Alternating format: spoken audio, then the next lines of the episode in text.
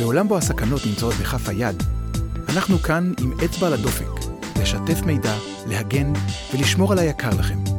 Think Safe Cyber, בהנחיית מיי ברוקס קמפלר. יוני היילבורן, מה העניינים? מעולה. מעולה, איזה כיף.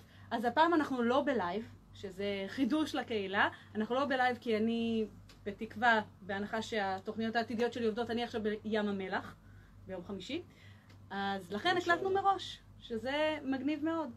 ובאנו לדבר על נושא שכמה פעמים עלה בקהילה, ושבוע שעבר היה לייב למי שפספס, מוזמן לראות עכשיו, עם אורן ברט, שדיברנו בכלל על טכנולוגיה ו-IoT, ואיך הסייבר מקיף אותנו בין אם אנחנו רוצים ובין אם לא. והיום אנחנו הולכים לדבר על סייבר במכוניות. אז לפני הכל, יוני, מי אתה, מה אתה? גו! אז אני יוני, אוטוטו בן 44, תל אביבי. כולם אה, עושים טעויות. It is what it is. אה, נשוי למאיה, אבא ליואב, לרועי ולהילה. אה, היום אני יזם, משקיע, אה, מנטור לסטארט-אפים, עושה כל מיני דברים. אה, עד לפני שנה וקצת הייתי ה-CMO של חברה בשם ארגוס, ואני מניח שעל זה נתחיל לדבר. נכון. אה, לפני זה עשיתי עוד כמה וכמה דברים בתעשייה, בכל מיני תפקידים של ניהול מוצר, ניהול שיווק, פיתוח עסקי, מכירות, בכל מיני ורטיקלים שונים. אה, לפני זה, בעוונותיי, אה, לא מעט שנים ב-8200. אה, קורא גם לטובים ביותר. קורא לטובים ביותר. אה, וזהו פחות או יותר. מעולה. אז אתה מה שנקרא הרמת, אז מה זה ארגוס? ארגוס, קודם כל למי שלא מכיר את המיתולוגיה היוונית, זו איזושהי מפלצת עם אה, מאה עיניים ששומרת לדעתי על שערי השאול, אבל בגדול רואה הכל, יודעת הכל, אז זה היה המקור של השם. ארגוס בעצם הייתה אחת מהחלוצות של כל מה שנקרא automotive cyber security, זאת אומרת cyber security לעולם הרכב. אה, אנחנו מדברים על חברה שהוקמה פחות או יותר באמצע 2014. אה, זכיתי להיות שם אה, באמת מהימים הראשונים, כשבעצם עוד לא היה שוק בכלל. עוד אף אחד לא הבין שזאת בעיה. ושבוע שעבר דיברנו, אורן ואני דיברנו על הנושא הזה, של כמה מחשבים יש ביני, בין הרגל שלי, לבין הבלם של הרכב, הברקס באמת. דיברנו על לפחות שלושה שאפשר לחשוב עליהם במיידי, ABS. אז כמה מחשבים יש היום במחש... ברכב ממוצע? אז היום ברכב ממוצע יש לפחות כמה עשרות, ברכבים יותר מתקדמים יש כבר יותר ממאה. עכשיו, כשחושבים בעצם על הבעיה, אה, וזה גם חלק מהדברים ששכנעו אותי למה יש פה אתגר ויש פה עניין והולך להיות פה שוק מאוד משמעותי, תכלס, המשוואה, כמו שכולנו מכירים אותה, היא מאוד פשוטה. מחשב, מחובר לאינטרנט, מגיע. מאוד פשוט. עכשיו, היום ברכב מודרני כבר, פחות או יותר בשנת 2009-2010, כבר יש רכבים שמחוברים לאינטרנט. It is what it is. עכשיו, לא צריך יותר מנניח מחשב אחד או שניים ברכב שיהיו מחוברים, כי מאחד אתה מגיע לשני, ומפה לשם אנחנו כבר מצליחים uh, להתפרס ולהתפשט ולבצע השפעות שבסופו של דבר עשויות להיות מסוכנות למי שנמצא ברכב או מחוצה לו. אז בגדול, יש לנו היום לפחות, ככל שעובר הזמן, היום אנחנו ב-2020, יש היום כבר עשרות מיליונים, אם לא אפילו יותר מזה, של רכבים שמחוברים uh, לאינטרנט, משמע מסקנות ברורות. כן, שבעצם זה אומר שכמעט כל רכב שאני יכולה להעלות בדעתי שעלה על הכביש בעשור האחרון, שיש לו GPS מותנה, שהיום זה סטנדרט, זה לא משהו שהוא, וואו, לא צריך לקנות איזה טסלה או רכב יוקרה כזה או אחר, כל רכב כמעט מגיע היום עם זה, מחובר ברגע שיש לי חיבור אפילו לווייז, ויש לי גוגל פליי, ואני יכולה לעשות עדכון גרסאות וכולי וכולי, יש לי חיבור. עכשיו, זה לא רק אינטרנט, זה גם הנושא של בלוטות', ועל זה עוד מעט גם נדבר. לגמרי. זה בין אם זה בלוטות', או להבדיל, לצורך העניין, את גם לא חייבת להיות מכונית שמחוברת. את יכולה לצורך העניין להיות מכונית, נקרא לזה טיפשה, ונניח ש... אם, אתם זוכרים, אם את זוכרת את הקמפיין שהיה לפני איזה שנה, שנתיים, אה, לדעתי זה היה מריאנו, ל-AIG, על תנהג טוב, תנהג מצוין, אז תקבל הנחה בפרמיה. איך זה קורה? ברור. חברות הביטוח. חברות הביטוח שולחות לך. כזה דונגל כזה, שאתה מכניס אותו בכלל לתוך פורט הדיאגנוסטיקה של הרכב, שכשאתה הולך אה, לעשות אה, טיפול פעם ב... אז נקרא לזה מתחב, מתחברים למחשב של הרכב, ככה אומרים לך לפחות. אבל הדבר הזה אף אחד לא חלם או חשב עליו בתור איזשהו בעצם אה, entry point כלשהו אה, לרשת הפנים רכבית. אבל הדבר הזה, הקטנצ'יק הזה מגיע עם סים, עם קישוריות מובנית. מה לעשות שהדברים האלה הם פריצים לאללה. אה, בארגוס למשל, הדגמנו בעצם לראשונה בעולם איך אפשר להשתלט על רכב מרחוק דרך אה, תקיפה של כזה דונגל. מאוד פשוט, זה היה מאוד מאוד פשוט הסיפור הזה. אה, בכלל, מי שרוצה יכול ללכת ל- לגוגל לקרוא ארגוס, ושם מצחיק מלכתחילה, זה בכלל קשור לענייני שיווק לחברה שבמקרה, במקרה תוך כדי לימוד עצמי של אה, כל העולם הזה, כי היינו חברה קטנטונת, לקחנו דונגל של חברה אמריקאית שקוראים לה זובי. בחיי, זה כן, השם כן, שלה. יש חברה כזאת, זה נכון. יש כזאת חברה, זובי, שמתעסקת בשירותי טלמטיקה אישית לאנשים או לחברות ביטוח. ואותה פרצנו, ועשינו responsible disclosure וכולי, אבל אה, זו הייתה רק הדגמה אחת, ככה עשו לזה הרבה מאוד חיקויים וכולי.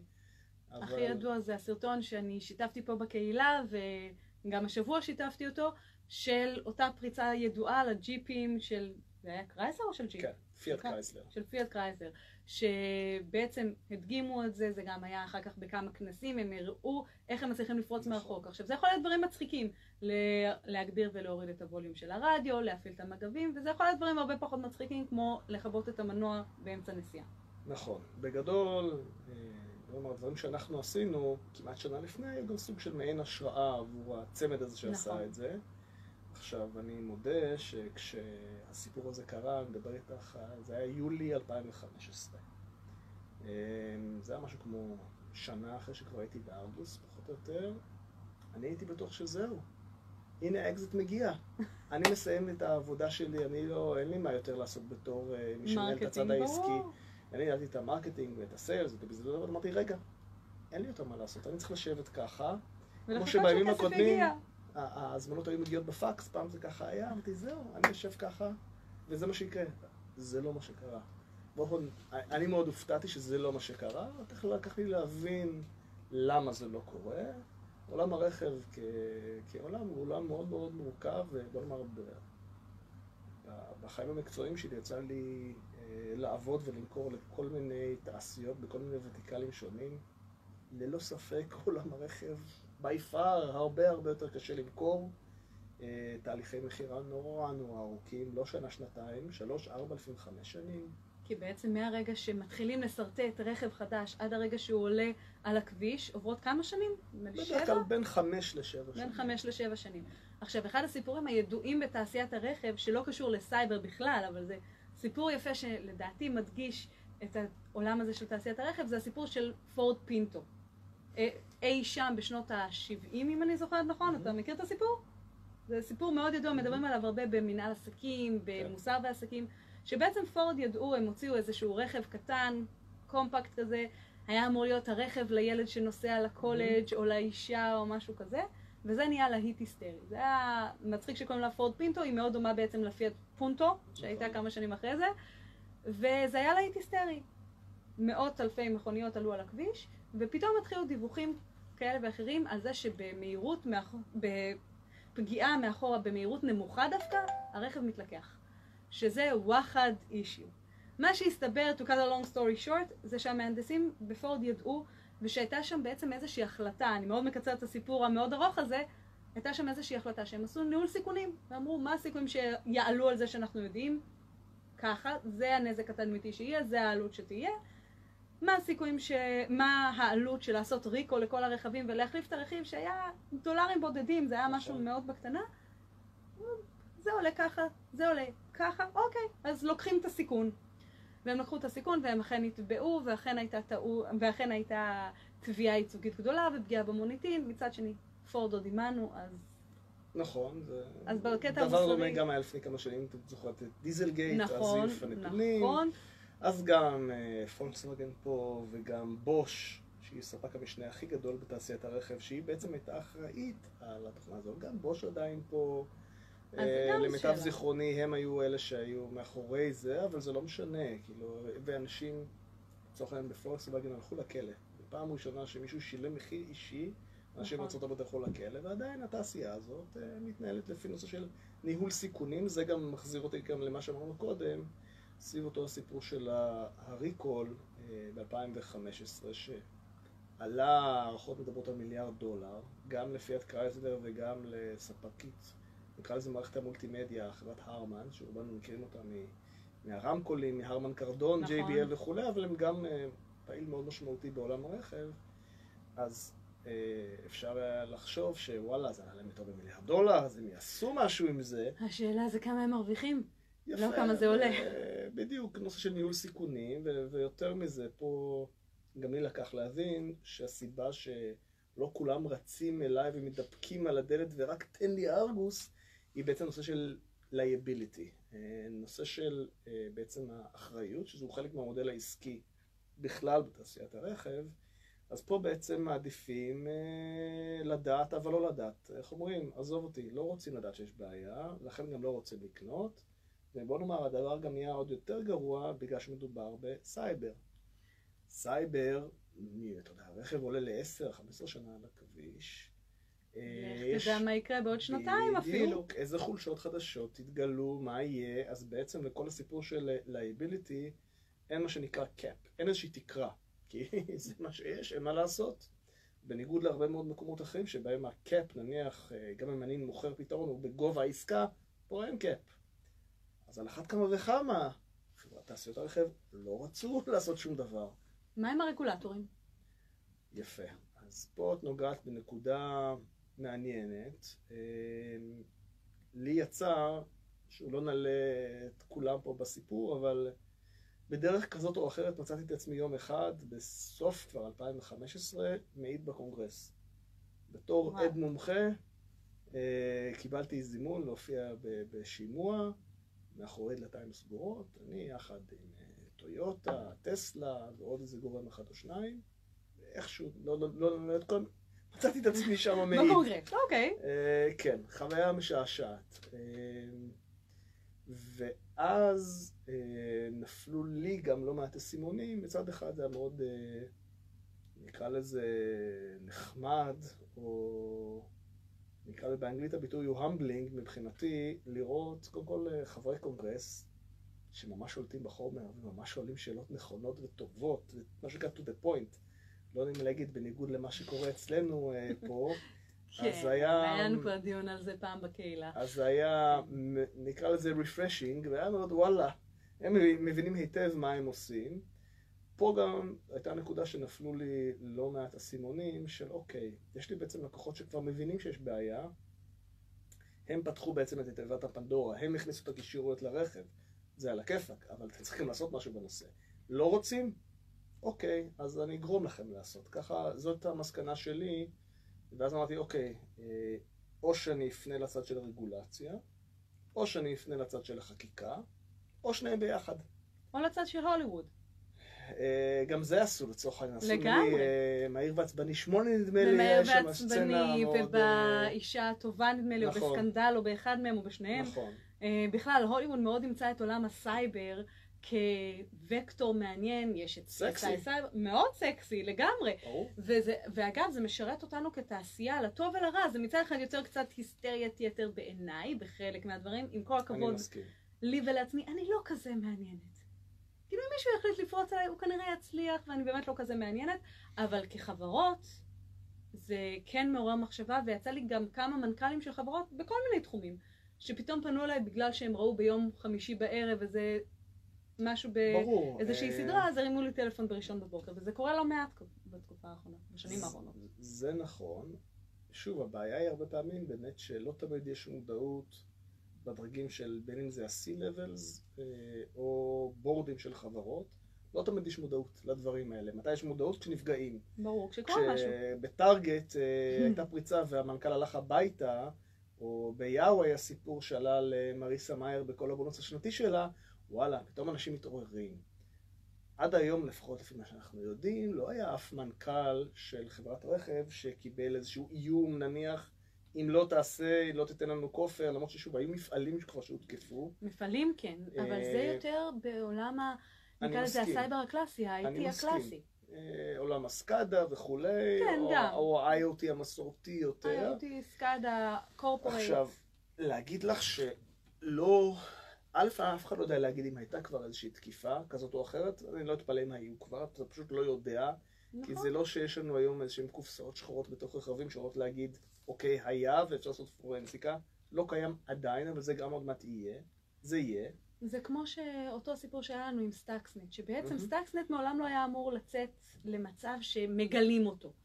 כלי תקיפה מדינתיים, כנראה שהיו לפני, בטוח שיש גם היום, חלקם נכון. התגלו, חלקם לא התגלו, אם אנחנו חושבים על NotPetya, על אה, סטאקסנט שכן התגלו, אבל זה מעולם לא היה אמור להתגלות. בהחלט יכול להיות שיש כאלה נגד תעשיית הרכב, אנחנו פשוט... נכון. אין סיבה שנדע מזה. נכון, למרות שהנה קראתי לפני יומיים שלושה, בדיוק כתבה על זה שצי הרכב הממשלתי, אה, שמופעל לי הצבא הגרמני, הנהגים של נכון. מרק וזה, הותקפו. נכון. אה, שוב, לא. לא מפתיע, לא משהו שאני לא חושב שמישהו יכול להתפלא עליו, אבל בוא נגיד את זה ככה, פה, ברמת הפוטנציאל, ואני לפחות, כשהייתי בארגוס, מאוד הקפדתי לא ללכת לכיוון, ה, ה, נקרא לזה ההיסטרי, להתחיל לעשות לנפנף בידיים ולהגיד, אה, אירועי טרור מטורפים וכולי. מי שמבין כבר מבין, אני לא, זה, זה מאוד ברור, ברור שפוטנציאלית, אה, אלפי, עשרות אלפי, אפילו יותר מזה, כלי רכב שנתקפים, בוא נאמר, יכולים להפוך את, אה, לצורך העניין 9-11 ל- למשחק ילדים. ברור. זה יכול להיות עוד הרבה הרבה הרבה יותר גרוע, וזה בתכלס, אה, פיזביליות שזה כבר קיימת לא מעט שנים. האם מישהו מספיק אה, מטורף בשביל לעשות את זה? אה, לכי תדעי. מטורפים אה, לא חסרים. לא חסרים מטורפים, אבל בסדר, המחיר של לעשות כזה דבר הוא... כן, למרות. שהיום באיזשהו מקום הרבה יותר קל להוציא מתקפת סייבר מאשר מתקפה פיזית. נכון. אני יכולה לעשות את זה מכל מקום בעולם, לגייס אנשים למטרה שלי מכל מקום בעולם, להתכונן לזה שנים. אני מסכים, אפילו אם תשאלי אותי, והרבה פעמים גם נשאלתי, מהי כבר המוטיבציה הכי גדולה אה, לתקוף רכב? כסף. ברור. כסף, לא צריך בטרור, לא צריך זה, כסף. רכב זה משהו שיש בו עלות שקועה מאוד מאוד גדולה. השקעת לא מעט כסף, הרכב שלך או של חברה, זה לא משנה. אוקיי, מישהו אה, תקף אותך, קיבלת הודעה על מערכת הבידור שלך, שלם, היום זה יהיה ביטקוינים או אית'ריום או משהו אחר, אחרת לא תוכל לנהוג באוטו. כנראה שיש סיכוי רב שתשלם. ה-FBI כבר לפני כמה שנים כבר הוציאו הודעה בכלל, שכל מי שנתקף, לא משנה מה, תשלמו, אין איך לעזור לכם. נכון, נכון, ואני אה, חושבת שזה קטע מאוד משמעותי. וזו שאלה, אם עכשיו יהיה לי רנסום על הרכב שלי, האם אני הולכת ליצרנית, אני אלך למיצובישי, לטויוטה, למי שזה לא יהיה, או שאני אשלם בעצמי? יפה. מה ה-liability של חברת הרכב? בתיאוריה כנראה שמה מה שתעשי זה שתשלמי, ואז אולי תלכי לנסות לתבוע, אבל לכי תדעי. אה, ולך תדע לאן זה ילך, כי הם יטענו שהורדתי גרסה לא מותאמת מהגוגל פליי. הכל יכול להיות. וזה קיים, זה קיים. לי היה בזמנו, הורדתי איזושהי גרסת ווייז חדשה באחד הרכבים הקודמים שלי, שבאמת תקעה את מערכת המדיה, ועד שלא הסרתי אותה והתקנתי מחדש, לא יכולתי לעבוד.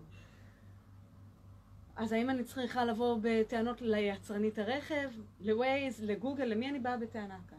וזאת שאלה.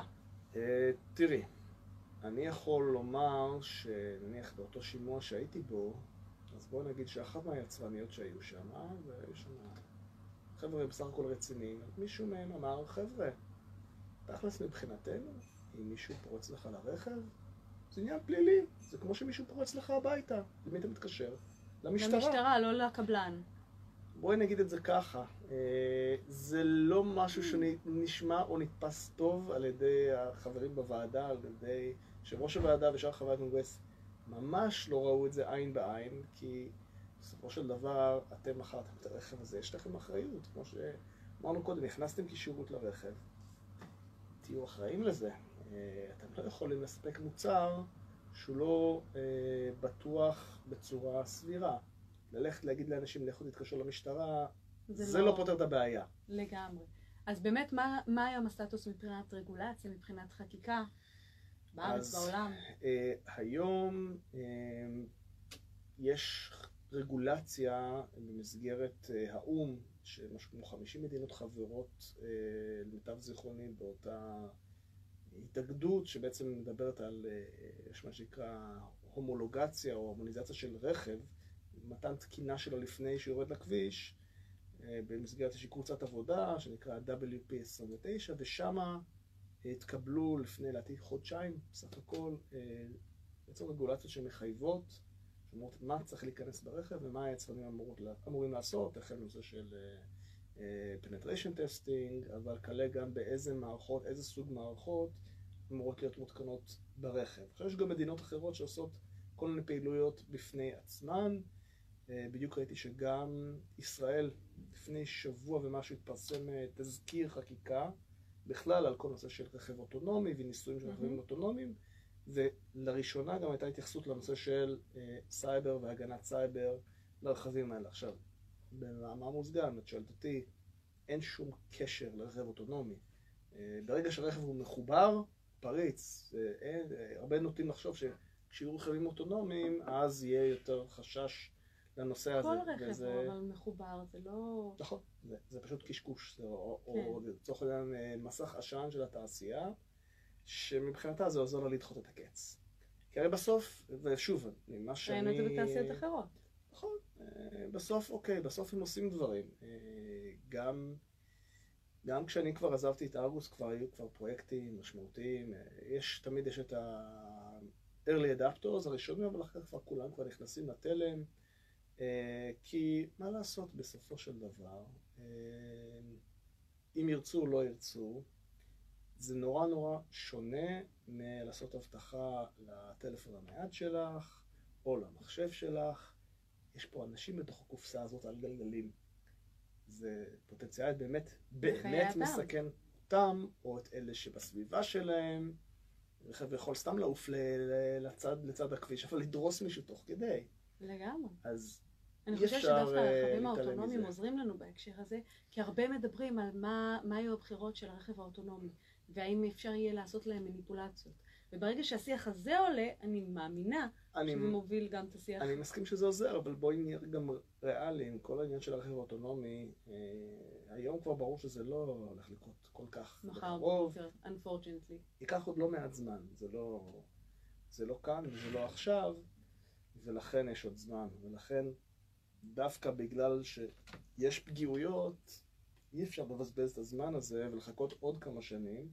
וממה שאני רואה ושומע ומתרשם, גם כבר מאיזשהו מרחק אה, מאז שעזבתי את הארגוס, אני רואה שכבר נעשים דברים. עצם זה שלפני חודשיים התקבלה אותה רגולציה, זה משהו שאומר משהו. שיש כבר הפנמה, בסופו של דבר אי אפשר לברוח מהבעיה. היא שם. לגמרי, שזה אישי. נכון. מעולה. מה אני בתור משתמשת בבית יכולה לשאול את היצרן שלי לחשוב עליו לעשות כדי להגן על עצמי, אם בכלל? מדברת על דברים שהם בתוך הבית או לא, ספציפית ברכב, ברכב? ברכב. אני באה לקנות עכשיו רכב חדש, יש שאלות שאני צריכה לשאול? קודם כל, האם הוא מחובר בכלל? כי בישראל, אה, אולי לטוב, אנחנו עדיין יחסית מפגרים בצורה נכון. משמעותית למול העולם. כמו שתמיד היו אומרים, אתה רוצה לראות מה יקרה בעוד כמה שנים לארצות הברית, אבל בישראל זה מגיע חמש שנים אחרי. במובן הזה אנחנו אפילו יותר מפגרים. פה כמות הרכבים המחוברים היא מאוד מאוד נמוכה עדיין. כן ולא, כי מה זה מחוברים? איך תתייחס ל... רכב שיש לו מערכת בידור לצורך העניין, נכון. מערכת טלמטיקס מחוברת, זה רכב שהוא מחובר. נו, היום ה... זה... היום זה מתחיל בשנה ומשהו האחרונות, היבואנים פה עד היום לא ממש רצו להתעסק נכון, בזה. נכון, אבל המון אנשים הוסיפו את זה כאדון. אפילו אני הוספתי את זה ברכב הישן יחסית שלי, הוספתי כי הפריע לי שאין לי מערכת מולטימדיה כמו שאני רגילה. אני מבין, אז השאלה, תראי, הבעיה שתלכי ליבואן, לא סביר שהוא ידע אפילו על מה את מדברת. נכון. עדיין. ב', את מוסיפה אה, מוצר שהוא לא נקרא לזה מקורי, זאת אומרת שהוא לא בספציפיקציה המקורית של הרכב, זה מה שנקרא בעגת אה, עולם הרכב after market. Mm. אז פה בכלל יש בעיה. אז מי אחראי? כי מי אחראי פה? בסופו של דבר, mm. הבעיה היא עוד אפילו עוד הרבה יותר חמורה, כי גם כשזה אפילו כחלק מהרכב עצמו, הרבה פעמים היצרנים עצמם לא באמת יודעים איזה קוד נמצא על המערכות האלה, כי הם רוכשים אותם מ-third party. שהוא בדרך כלל מה שנקרא Tier 1 Supplier. חברות כמו בוש או קונטיננטל זו שרכשה את ארגוס או, או מגנה או אפטיב או אחרות, שהן חברות ענק בפני עצמן וגם הן רוכשות את זה בדרך כלל מצדדים שלישיים מפעל כלשהו בסין או whatever ואין לך, הרבה פעמים אין לך אפילו גישה לסורס קוד אז אתה אפילו לא יודע מה יש באמת בפנים ויצרן הרכב בהרבה מאוד מובנים הוא בגדול אינטגרטור של הרבה מאוד רכיבים שהוא לא בהכרח יודע אה, מה נמצא בהם. אפילו קחי, קחי בתור דוגמה אה, רכב שבאמת לא חייב להיות רכב מחובר. נניח את חושבת על... אה, היום בחלק מכמה רכבים את יכולה להזיז את המושב שלך קדימה אחורה, נכון. נכון? חשמלית. נכון. זה, יש פה מחשב שמעורב בזה. איזשהו אה, microchip שמעורב בסיפור הזה. נניח שקנו את זה באיזשהו מפעל אה, במזרח שמייצר מיליוני יחידות כאלה, שיש בו איזושהי פיסה של malicious code. לא צריך להיות מחובר, יש איזשהו ticker שיום אחד עובר אה, השעון לצורך העניין, ואז הוא מתחיל, ובאמצע לש- נהיגה הוא מתחיל, אותי אחורה. בדיוק, הוא מתחיל לשלוח הודעות על מה שנקרא, על ה bus של הרכב, על הרשת הפנים אה, רכבית, שהיא, יש, ככל שאנחנו מתקדמים, יש שינויים בארכיטקטורות, אבל עדיין, כרשת עצמה היא לא רשת אה, מבוזרת בדרך כלל, היא מאוד די פשוטה. פתאום, בום, את עפה. והרכב לא מחובר בכלל, אין שום קשר. אז האם גם צריך להתגונן בפני הדברים האלה? כן. האם כשאת הולכת לקנות את הרכב תשאלי את היבואן, הוא יסתכל עליך בעיני עגל, לא יהיה לו מושג על מה את מדברת. אז בגדול אנחנו זה- סומכים על היצרנים ואומרים נקווה לטוב. כן, את רוצה רכב בטוח מתקיפות סייבר? אופניים? אופציה אחת. את רוצה משהו שהוא על גלגלים ונוסע? סעי לקובה. לכי, לכי למכוניות מרכז בשנות החמישים. הכל הידראולי, הכל זה, אין שום סייבר. מקסימות. באמת מקסימות. מעולה.